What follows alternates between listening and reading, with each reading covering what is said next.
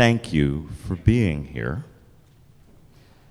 I am always impressed when the Sunday after the Christmas holiday, there are this many people in the room. I, I, I, I gotta admit, it's like I, I'm thinking, and I said this to the, my fantastic welcome team. Um, so you're ready for the six people who are gonna show up, right?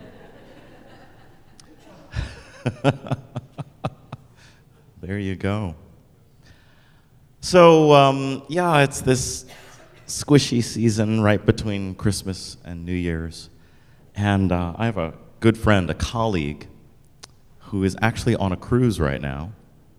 He's doing a New Year's cruise. And if, if you don't know, and you must know this by now, I was a cruise director and worked on cruises on and off for about 20 years. And um, he asked me, Do you have any tips? I'm like, Besides have fun? I mean, you're on a cruise, for goodness sakes. Um, and I, I'm not embarrassed to tell you, I said, Find the dancers and the casino workers. they know how to have a good time on New Year's Eve. Interesting thing about uh, New Year's on a cruise ship, it is, uh, it's a big deal. So that's, that's one thing. Um, the ship has to be at sea. Uh, I actually don't fully understand. I was told one thing at one point, then I was told a completely contradictory thing at another point about why. Something to do with international waters and time zones, I don't know. But the ship has to be at sea. So the party is always in the middle of a body of water. And it's a big party that often starts around uh, 5 or 6 p.m., sometime in the middle of the first seating of dinner, and then goes well into the wee hours of the morning. And it's a lot of fun. There's a lot of champagne, there's a lot of great food, there's a lot of just wonderful stuff going on. And guess who gets to coordinate that entire puppy? The cruise director. So, although I have spent, um, I've had actually five New Year's on a cruise ship, and I have had a good time. But there's always this thing looming over me. like, did we get the timing right? Because what happens, one of the most important things that happens is, you know, you do the countdown five, four, three, two, one, Happy New Year! And then the entire ship sings Auld Lang Syne. Now you're talking about a ship, first of all, different rooms, about a thousand feet long, several thousand people all trying to sing Auld Lang Syne together. So, you know, you're on walkie talkies and you're like, okay, the music is starting and now.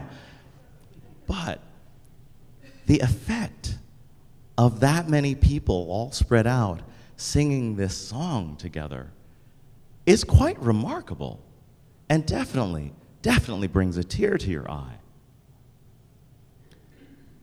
As I mentioned before, this song, Auld Lang Syne, and that's actually where the title for this message comes from.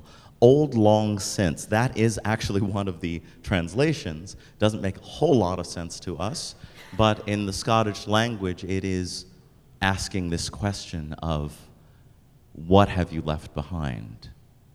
What is behind you? And so the lyric is a reflection on the past. Should old acquaintance be forgot? I think we, we forget that question mark too often. We're like, oh, should old acquaintance be forgot? Like, no, no. Should old acquaintance be forgot? What does that even mean? Especially in today's world. Like, I mentioned on Christmas Eve that I'm tired. My voice is clearly tired. but like many of you, we're tired. We actually want to forget the old acquaintance of this past year. and we may even want to forget some of the holiday stuff that's gone on. How many of you have ever experienced what I call the rather fraught holidays? Okay. Family. Just saying. family. There, there's the emotion that goes along with being part of a family and the different priorities that everyone has, like the kids need to be here. No, they need to be here. And, um, relationships, rather strained relationships that can emerge. Loss. You know, I'm someone who my mother passed away on December 20th of 2012. So, you know, there's a big piece of loss that is always built into my holidays since then. Travel, which is both exhausting and exciting at the same time, like my friend who's traveling on a cruise. So, this whole family thing can be something we actually want to leave behind. I, me personally, I really do have many reasons for loving, besides my mother's death on December 20th, for leaving holidays behind, particularly New Year's. Um, little insight into my life. Uh, I have either br- been broken up with or ended a relationship on at least three New Year's. Who does that? you know? But, but Christmas is close behind. and Thanksgiving as well. So, you know, I've got like the holiday breakup, uh, breakup guy. Um, but this whole New Year's thing, the idea that moving into a new year lets me leave that behind, is actually pretty good. And I highly recommend for those of you who might be dating or otherwise, do not do it over the holidays. But I got to challenge myself, and I have to challenge you all to ask this question What if we could actually find some good stuff about the holidays, but not just in the holidays, but every day? Like, why do we put all this pressure on the holidays? What's up with that? Like, there's 364 other days, folks. Why not find a reason to celebrate? Why not dwell in the space of the combination of reflection and looking forward every single day? Holidays aren't about parties. They shouldn't be. I mean, it, don't get me wrong, I like a good party. It's not about gifts. And it doesn't need to be about big emotions. I wonder what if we could simply be excited for tomorrow in such a way that lets us leave the baggage of yesterday, but not walk away from it, but be able to say, okay, baggage of yesterday, you're over here. I see you. You impacted me such and such a way. Now I'm going over here. What if we could be excited for tomorrow every single day? What does that even look like? Being excited for tomorrow.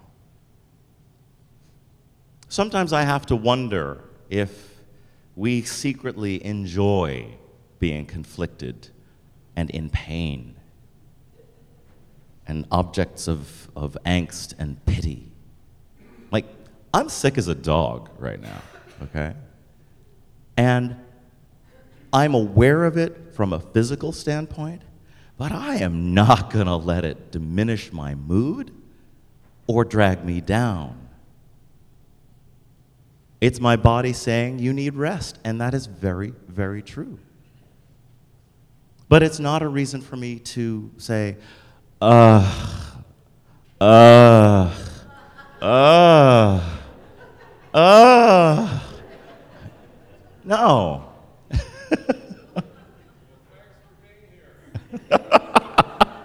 My pleasure. My pleasure to be here.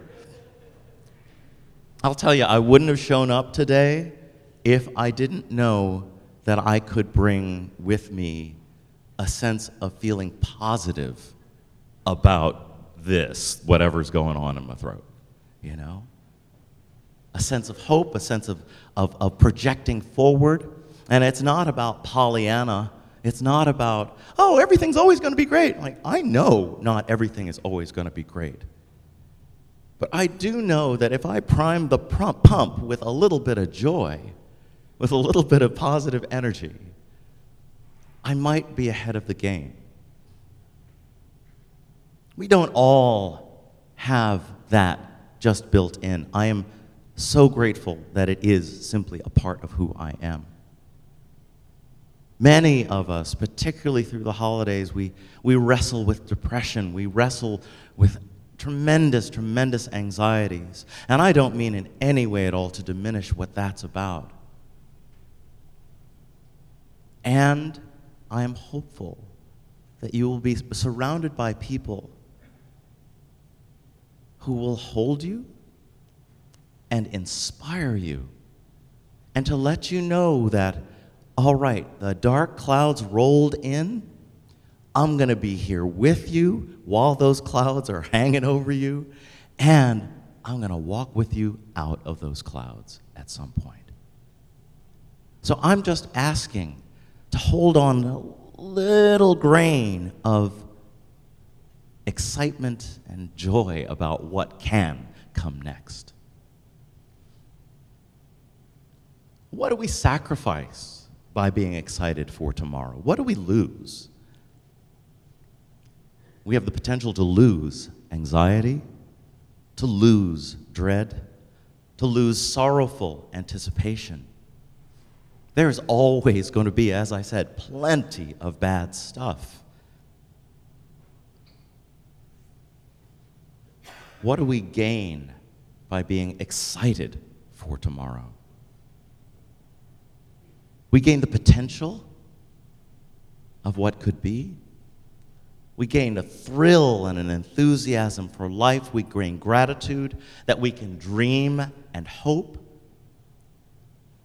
And we, we might gain a sense that life is not so much inevitable, that is, unavoidable at the whim of unseen forces, but more that we are an active participant in creating life.